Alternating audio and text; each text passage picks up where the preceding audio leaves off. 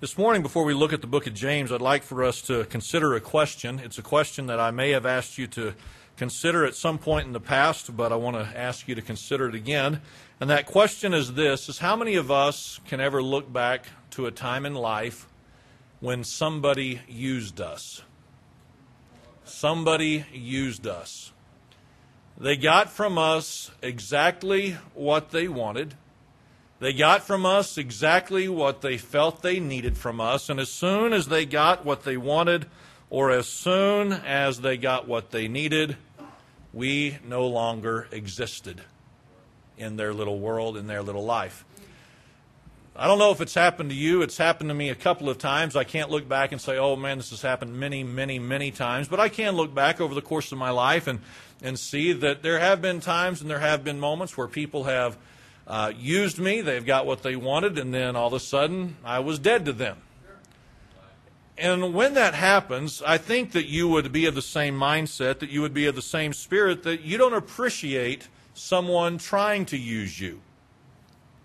Would you agree that you don't enjoy that? You don't appreciate it? You don't say, man, I wish more people used me on a regular basis. That's not our attitude. That's not our approach to life. In fact, it bothers us when people do try to use us and when people try to take advantage of us. But again, I, I think this would be true, but I don't know for sure. But I'm just going to throw this out here for consideration. You think about it. But while it frustrates me and bothers me that people would try to use me, it upsets me as much or more to know that I have let people use me. I've asked the question before, maybe you've asked a similar question. How could I not see that coming? How was I so blind to that? How could I be so stupid? It was fairly obvious the only reason they were around was to see what they could get, to see what they could finagle, see what they could get from me. How could I not see that? And it disturbs me greatly, not only that they would do it, but that I would allow it.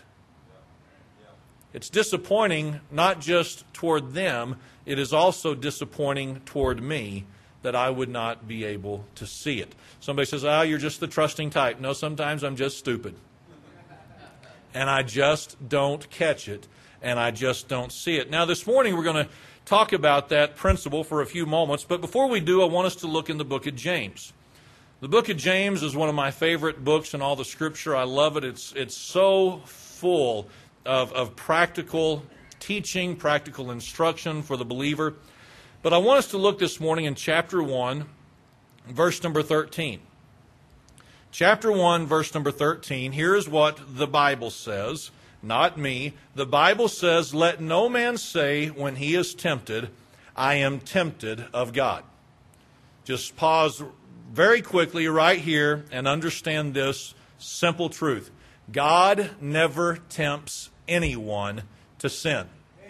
The Bible makes that abundantly clear. The Bible spells it out for us so clearly here in verse number 13 that God is never, ever, ever going to tempt someone to sin. Now, the scripture does not say that God prevents or keeps people from being tempted to sin. All right? But we can know this that when a temptation comes in our life to sin, that it was not from the hand of God, that it was not directed by God. James spells out for us, let no man say when he is tempted, I am tempted of God. Why? For God cannot be tempted with evil, neither tempteth he any man. God is untemptable. God is unapproachable with the subject of sin. He is incapable of being tempted, and as such, he will not tempt you and I to sin. So, where does this sin come from? Well, verse number 14, James continues to explain. But every man is tempted when he is drawn away of his own lust and enticed. Well, what's the problem? The problem is this I have a sinful flesh and you have a sinful flesh. Which means I have sinful desires and you have sinful desires. It doesn't matter how long we've been a Christian. It doesn't matter how much we strive to serve God. It doesn't matter how much we strive to walk in obedience to the Lord. You and I still have a sinful flesh. You and I still have sinful desires. We still have sinful tendencies. And based upon those things, it is our own lust, it is our own desires that cause us to be led away by Satan. And we'll deal with that more in just a couple of moments. But Satan is there to prey upon the temptations and the desires that we have. Okay? So every man is tempted when he is drawn away of his own lust. And then it says in verse number 15, Then when lust hath conceived, it bringeth forth sin, and sin, when it is finished, bringeth forth death. And so here's what James teaches believers. He would teach us today, if he could stand before us God never tempts anyone to sin. God cannot be tempted with sin, therefore, he will not tempt anyone else to sin. James goes on to say the reason that we're tempted to sin is because of our own sinful desires and our own sinful wants in life. And here's what happens. We are drawn away with those desires. We are drawn away with those lusts. And here's what happens. We begin to entertain these things and then sin, when it hath conceived itself, when we act upon those things that we've been thinking about, it bringeth forth the sin. And sin, when it is finished, bringeth forth death. There is always a painful consequence to sin. No one ever lives in sin without there being a consequence to that sin. All right. So if someone sins, the, the thought of some might be, well, I can't help this. If we've all got a sinful flesh, if we've all got a sinful tendency and sinful desires, then it must not be my fault that I sin. Well, 1 Corinthians chapter 10, verse number 13. 1 Corinthians chapter 10, verse number 13. A familiar portion of Scripture to many of us says this There hath no temptation taken you, but such as is common to man. But God is faithful, who will not suffer or allow you to be tempted above that ye are able, but will with the temptation also make a way to escape, that ye may be able to bear it. Now, what is Paul communicating in 1 Corinthians chapter 10? He is saying this, that you have never experienced a temptation that is not common to man. Any temptation you've ever dealt with, any temptation I've ever dealt with, guess what? Somebody else has dealt with the same or similar temptation in their life. All right, so you're not experiencing some strange temptation that no one else has ever dealt with. I'm not experiencing some strange temptation that no one else has ever dealt with. Listen, what you and I deal with by way of sinful tendencies and sinful temptations, it's been around forever. The exact scenarios may vary a little bit, but, but the same principle or the same temptation has been laid out there for people in the past. And here's what Paul said God is faithful who will not allow us or suffer us to be tempted above that ye are able, but will with the temptation also make a way to escape. Here's the bottom line temptation may come, but I don't have to succumb to it.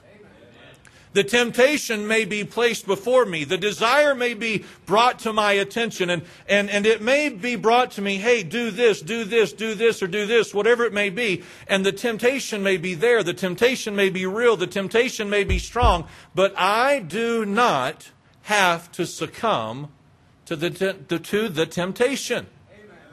And whatever your temptation regarding sin may be, the Bible says this first of all, it's not of God. God is not the author of that temptation. It is because of your own lusts and your own desires. But understand this when you are tempted, you don't have to act upon it. You don't have the right to say, well, it's not my fault. If you only knew the way I was raised, if you only knew the, the kind of upbringing I had, if you only knew the circumstances, you'd understand why I did. No, no, no. No. Paul said this He makes a way to escape temptation, that we may be able to bear it. Understand this, please, this morning as the message continues. Understand, you and I do not have to give in to temptation to sin. I don't have to, you don't have to, we as believers do not have to give in to the temptation to sin. Now, why do we say all this? Well, for the last several months, a little over a year now, we've been looking at the life of David, correct? All right, we've been looking at the life of David. He has gone from the shepherd boy watching his father's sheep to living in the house of Saul, the king of Israel at the time, to the time that he was appointed king over Israel himself. He has served now for many years. Listen, please. He has served now for many years, and David is no longer a young man. It was in the final verses of chapter 21 that we watched this. David went out to battle as he had done so many times past against the Philistines, and in this particular battle he waxed faint or he grew weary. David is no longer the young man that he once was. David is a man who is in his upper 60s, most likely at this stage of writing. And, and, and, so here is David. He is not a young, silly, immature boy. This is a man who has been through the battles, who has been through the trials, who has been through the struggles. On and on and on it goes. And notice what it says in verse number 1 of 2 Samuel chapter 24. 2 Samuel chapter 24, it says, and again, the anger of the Lord was kindled. The anger of the Lord was kindled. Now, keep in mind, if you want to, for future reference, you can look at 1 Chronicles chapter 21 and get the parallel scripture on this, and it'll prove the same point that we're dealing with in a few moments. But in chapter 24, 2 Samuel, verse number 1, it says, And again, the anger of the Lord was kindled. Now, if you and I know anything about scripture, immediately we know this that's not good. It is never a good thing that, that we read the anger of the Lord was kindled. Why? Because it generally means judgment is on its way. Outside of the mercy of God, outside of the intervention of someone for a people who has sinned, for a people who has failed, outside of something like that, when the anger of the Lord is kindled, judgment is about to take place. Now, I want us to see what it says in verse 1 because this is important. It says, And the anger of the Lord was kindled against Israel. What is Israel? It's a nation. It's not a person. It is a nation. God is not just angry at one person. He is not just angry with one family. He is not just angry with one tribe. When the scripture says that the anger of the Lord was kindled against Israel, we are talking about a nation as a whole that God is angry with. Why would God be angry with Israel? Why would his anger be kindled toward Israel? Well, here's what we know it's not because of their strict obedience to the law at this time.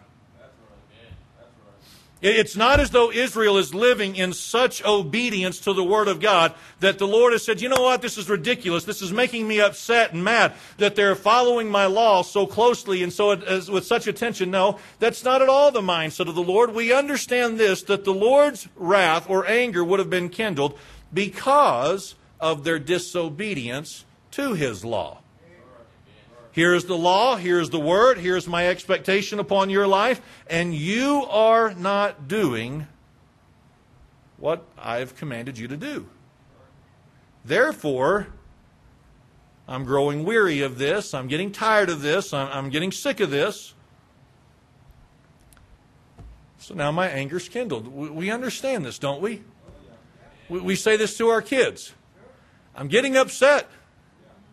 You're pushing my buttons. I, am getting tired of these these actions or, or, this behavior. So, so we understand what's going on in the mind of the Lord. The, the people of Israel are not living as they should, and, and, and God's not pleased with it.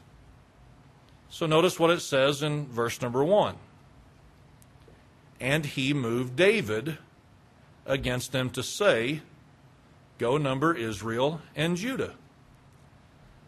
Now, if we were to just look at verse number one by itself, and the anger of the Lord was kindled against Israel, and he moved David against them to say, Go number Israel and Judah, here's what one might think immediately that the reference or the statement or the word he there is a reference to God. That might be the assumption of some. And, and, and I don't know about you, but many times I've read this and not really thought a whole lot of it. I just kind of know the story and keep on reading. But this week it got my attention, and, and it says, And he moved David against them to say, Go number Israel and Judah. Well, who is this he? Because here's what we'll understand in a few moments it was not God's will for the people of Israel to be numbered at this time. So here is David, and he is about to instruct his people to be numbered. He is going to instruct certain men to go out and take a census and, and find out what the, the number is. And in verse number three, it's clear that Joab is in disagreement with this. It says, And Joab said unto the king, Now the Lord thy God add unto thy people how many soever they be an hundredfold. So here's what Joab says. Hey, hey, listen, God bless the king of Israel and, and, and God bless him bountifully, but this is not what we ought to be doing right now. But what does David do? He refuses to listen to the counsel and the instruction of Joab, so he demands that it be done. And so now Joab and others go out and they begin to get a number of the people of Israel.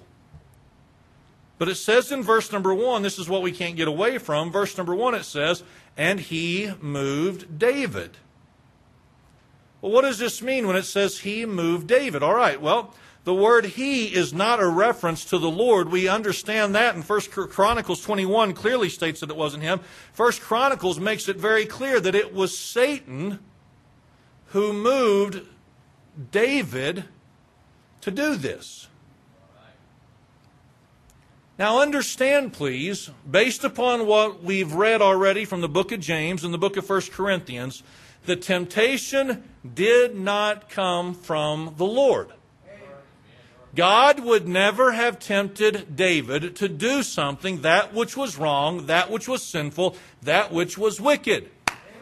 That, that is not at all what God would have done. Okay, so when it says he moved David, this in comparison to 1 Chronicles 21, here's what we understand that it was Satan who stirred up the heart of David, who encouraged David to go out and number the people even against the advice and the counsel of a trusted individual like Joab. So, what would cause David to want to do this? Well, there had to be some kind of a lust. There had to be some kind of a personal desire on his part that would even entertain the idea of doing something that he ought not do.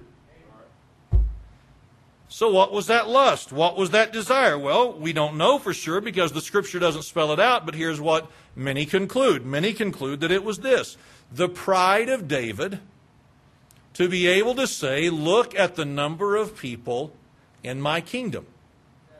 To be able to say, Look how many soldiers fight on our behalf. Look how many men are present in the nation of Israel. Look how many families are, are identified. And, and, and look at how great our nation is. We don't know exactly what it was, but there was something by way of sinful tendency, by way of sinful lust or desire that, that David struggled with and when Satan knew that lust and that desire, knowing that God was angry with the people of Israel, David, I'm sorry, Satan stepped in and moved David, stirred him to do something that he ought not do, and thus the people of Israel were numbered. All right, we understand this. Did David have to succumb to this temptation? No. Listen, pride and everything that went with it, that was not a new temptation. That was not something that was uncommon to man. No, the temptation to let your pride step in, to, to let your pride get the best of you, that was something that many before David and many after David would have to deal with and struggle with. And just as it is true for you and I today, it would have been true for David that there was a means of escape. David could have been tempted. David could have had this lustful desire to go out and number the people, this, this temptation to go out and number the people for the cause of his pride. But when Joab warned against him, he could have said, Hey, you know what, Joab? You're exactly right. I'm not going to fall into that trap. I'm not going to fall into that snare, and I'm not going to do it. But he did. Why? Because he did not exercise the means available to him to escape that temptation. Are you following this? Joab says, don't. And David says, I will. Joab says, not a good idea. David says, I don't care. I'm doing it. He had the means to escape the temptation, but he chose not to. And what happened? Well, the Bible tells us that because of David's numbering the people, Israel, whom the Lord is angry with right now already because of their disobedience, God is going to begin to pour out his judgment on Israel, and thousands of people are going to die. Now, listen, please. Israel is responsible for their sin. Don't misunderstand me here. Israel is responsible for their sin. And David is responsible for his sin. But here's what you find from 2 Samuel 24 and 1 Chronicles 21. Here is what David allowed Satan to do to use him, to manipulate him to play him. The anger of the Lord was kindled against Israel. Satan would have known that. Somebody says, well, how would Satan have known that? Do you realize the scripture teaches from the book of Job that Satan has access to the presence of God? Satan presented himself into the presence of God in the days of Job. And, and, and, and listen, Satan knows what's right, he knows what's wrong, and, and, he would have been fully aware of the sinful condition of Israel at this time, and whatever it would have been. Listen, Satan would have known all that, and that it was stirring up the anger of the Lord. And so here is David, and he's just one more pawn. And it's because David allowed himself to be used that God eventually poured out his wrath and poured out his judgment on the people of Israel, and many, many souls were lost because of these events. As you read through this, and we'll look at it in more detail at a later time, but as you read through this, here's what you discover there was regret on David's part. There was great regret on David's part. Why? Because he had allowed himself to be used. He had allowed himself to let Satan fool him and, deceive him, and, and David didn't take advantage of the escape that he had. And so, what do we see David doing? We see David crying out to God and offering up a sacrifice to try to, to try to stay the hand of God from killing the people of Israel. And, and in all of this, here's what we see David had great regret that when he was warned of Joab, don't do this, that he didn't listen. When he still had the chance to say, no, we're not going to do this, he didn't do it. He, he went ahead and followed through with it.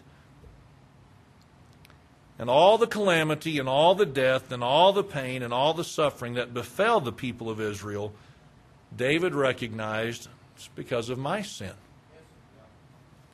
It's because of what I did that now the nation of Israel is suffering to the extent and to the degree that they are.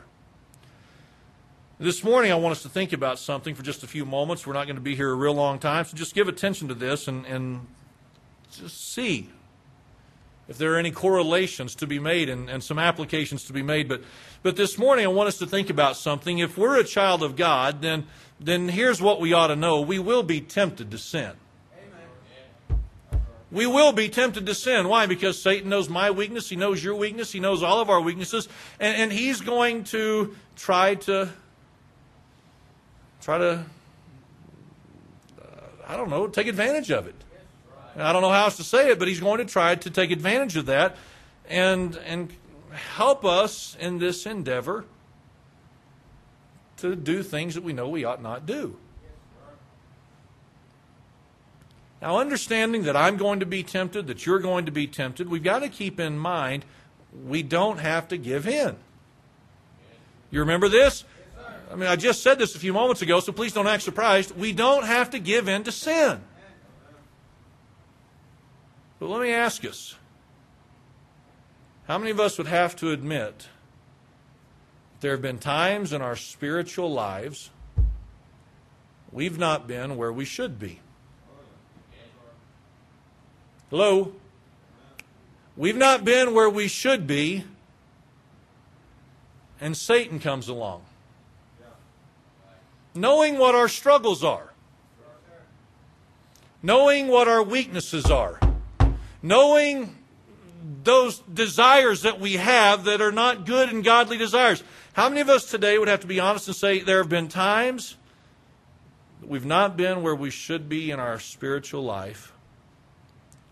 And Satan comes along at just the right time for him and just the wrong time for us and presents to us the perfect opportunity to do the very thing we know we ought not do. It happens far more than we'd like to admit, doesn't it? And as a result, here's what happens Satan uses us and our own spiritual weakness and our own ignorance and our own just weakness, I don't know how else to put it, to not just use us, but by then, by extension, then, to hurt people around us that really didn't deserve it. So I, I, don't know if that's ever happened to me. Let me ask you just a few questions, and, and you just see if anything like this has ever happened to you. Has there ever been a time in your life when you could have been a help to a situation? But rather than helping the situation, you only made things worse?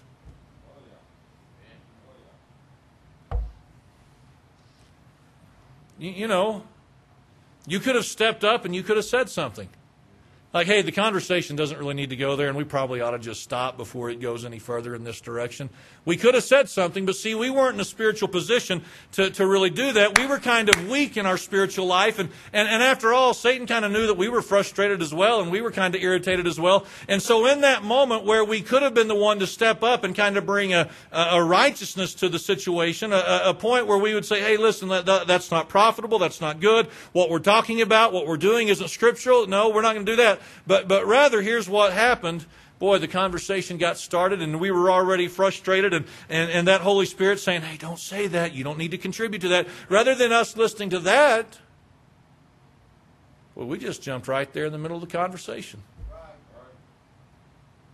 And we got just as negative and we got just as hateful and we got just as critical of, of the situation as these people were. And, and then, you know, at the end of the conversation, it's kind of like, man, I hope nobody finds out what we said. You know why? Because we know what we said would be hurtful to the people if it ever got back to them. Now, you know what we've done in a situation like that when we knew that we weren't supposed to say something, when we knew that we weren't supposed to be, be talking about that and having that kind of a conversation? You know what we did? We just let Satan use us. Because we had the means to escape. We had the means to step up and to say something. Hey, we're not going to have that conversation, at least not in my presence. We had the ability to excuse ourselves from the situation and make these people feel very uncomfortable that they were having this conversation. But no, we didn't do that. We just stayed right there in the middle of the conversation and let Satan just continue to build up the animosity and the frustration and the bitterness between the people and Sure didn't help a situation.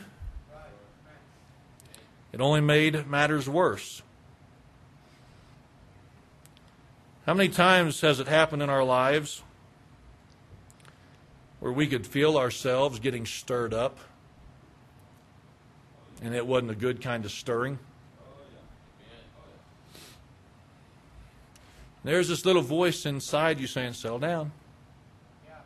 Listen, Little voice inside of you saying, Calm down. Don't respond this way. Don't do this. Don't do this. Don't do this. But see, there was also a, another conversation going on in your head saying, You're mad. You're angry. You're, you're, you're, you're upset. And how many times have we just let loose of our emotions? and things began to spill out of our mouths in anger, that by the time it was all said and done, we sure felt good about what we said because we finally got it off our chest. The only problem is, is we hurt a whole lot of people because we exercised no control over our emotions. You know what Satan did? He just used us to get from us exactly what he wanted. He wanted there to be those hurt feelings. He wanted there to be those people who were now upset because of what you had to say or what I had to say. He just accomplished in us or through us what he hoped to accomplish because we did not take advantage of the escape that was available to us.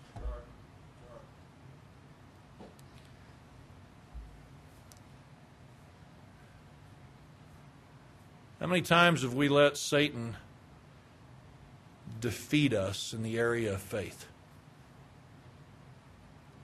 People are struggling, people are hurting, people are, are dealing with their own questions, and in the back of your minds, you know the Scripture, you know what the Bible says, and we need to be men and women of faith. We need to be men and women who place our trust and our confidence in the power of God and the provision of God and the protection of God, the deliverance of God. We know all that. But rather than stepping up and exercising that faith, no, what do we do? We buy into the lie that Satan is telling us and he's saying, doubt God, doubt God, question God. Don't put your trust in him. You can't do this. And what do we find ourselves? We find ourselves many times as frantic as the people around us when we ought to be the ones stepping up and saying, hey, listen, we're going to place our trust and our confidence in God. We're not going to let this sway us.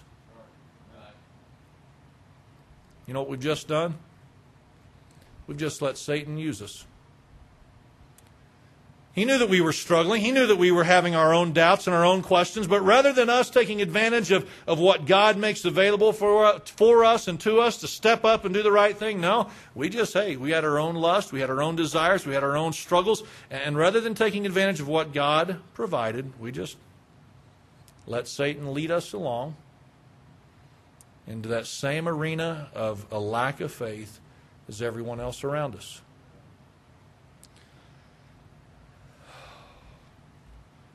And how many more areas could we address? How many homes have been broken? Because one of the people involved, or maybe even both, gave in to those temptations. I'm not happy in my marriage anymore. My marriage doesn't satisfy me the way that it once did. And, and you know, I just, I'm not as happy. And, and you know what Satan's doing? Yeah, you're right. You're not as happy as you once were. And you know what? I think there's more joy out there. And I think this lady over here would give you more pleasure. Or I think, you know, to the lady, this man would give you the, the, the, the, the feelings of prettiness and security that you need. And, and yeah that's what you need to do. You need to you need to start spending time with them and start you know associating with them. And you know just do some things that might not be totally above board but just do that. And listen and rather than taking advantage of the escape from that temptation that God provides they just go ahead and they continue to think upon it. And Satan just continues to tempt and put the opportunities there. And before they know it sin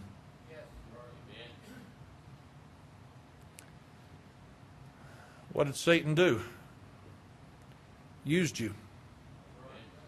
Because spiritually you weren't in the position you should have been in.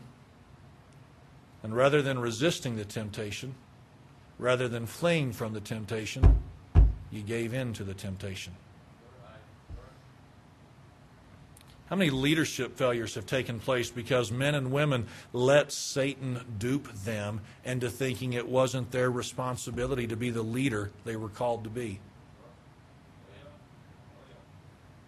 You don't have to do that. It's not the man's responsibility anymore. Or to the children, it's not the lady's responsibility anymore. I'm just going to be the good guy. I'm just going to be the good mom. I'm just going to be the one who's cool. I'm just going to be the one who's the friend. And I'm just going to kind of take into consideration the thought process and the mentality of the culture we live in today. Rather than what does the Bible say? No, we're just going to go ahead and let Satan lead us along and string us along, and we'll just be the cool parent.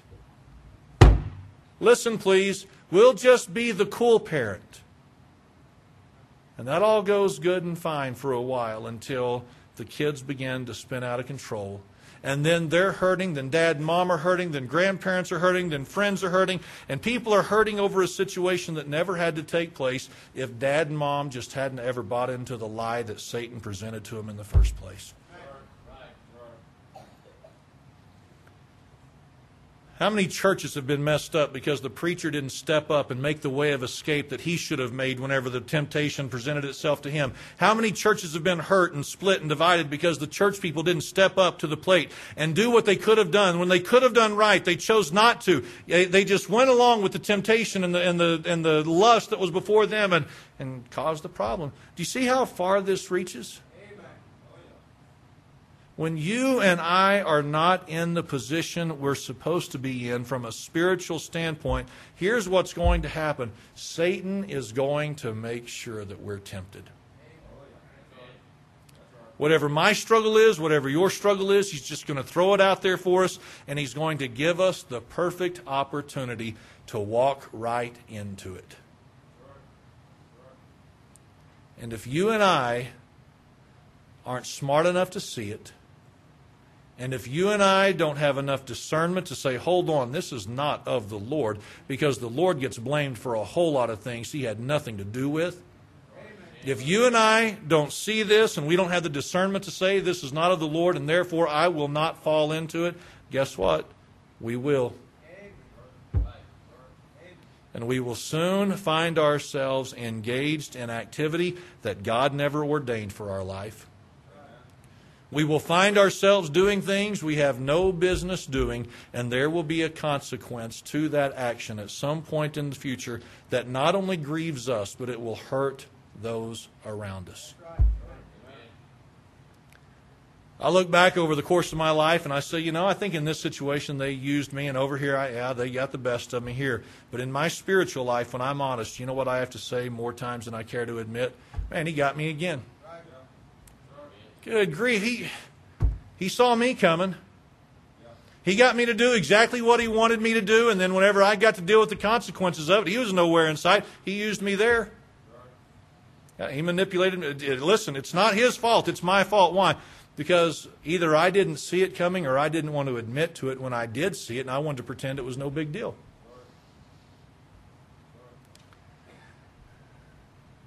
And I don't know about you, but at least for myself, there have been so many times that I've been disgusted with myself.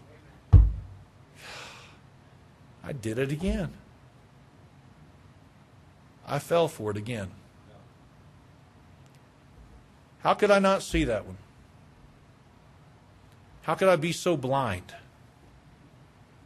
How could I be so stupid to let the same thing happen that has happened so many times before.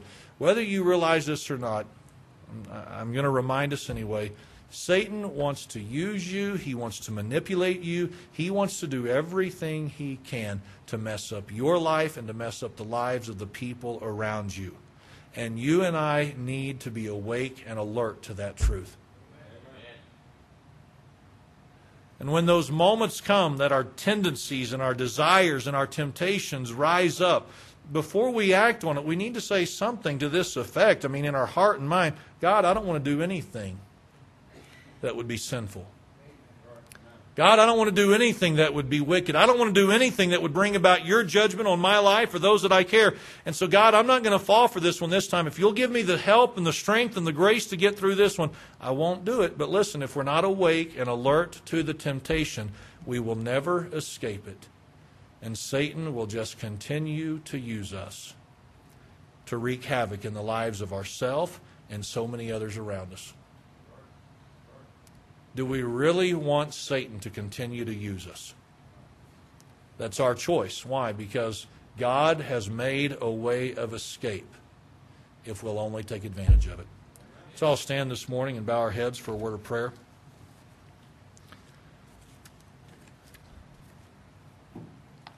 Father, I pray that you would use this message to remind us of the ways of Satan. The Bible says that he walks about like a roaring lion, seeking whom he may devour. Lord, would you help us to understand?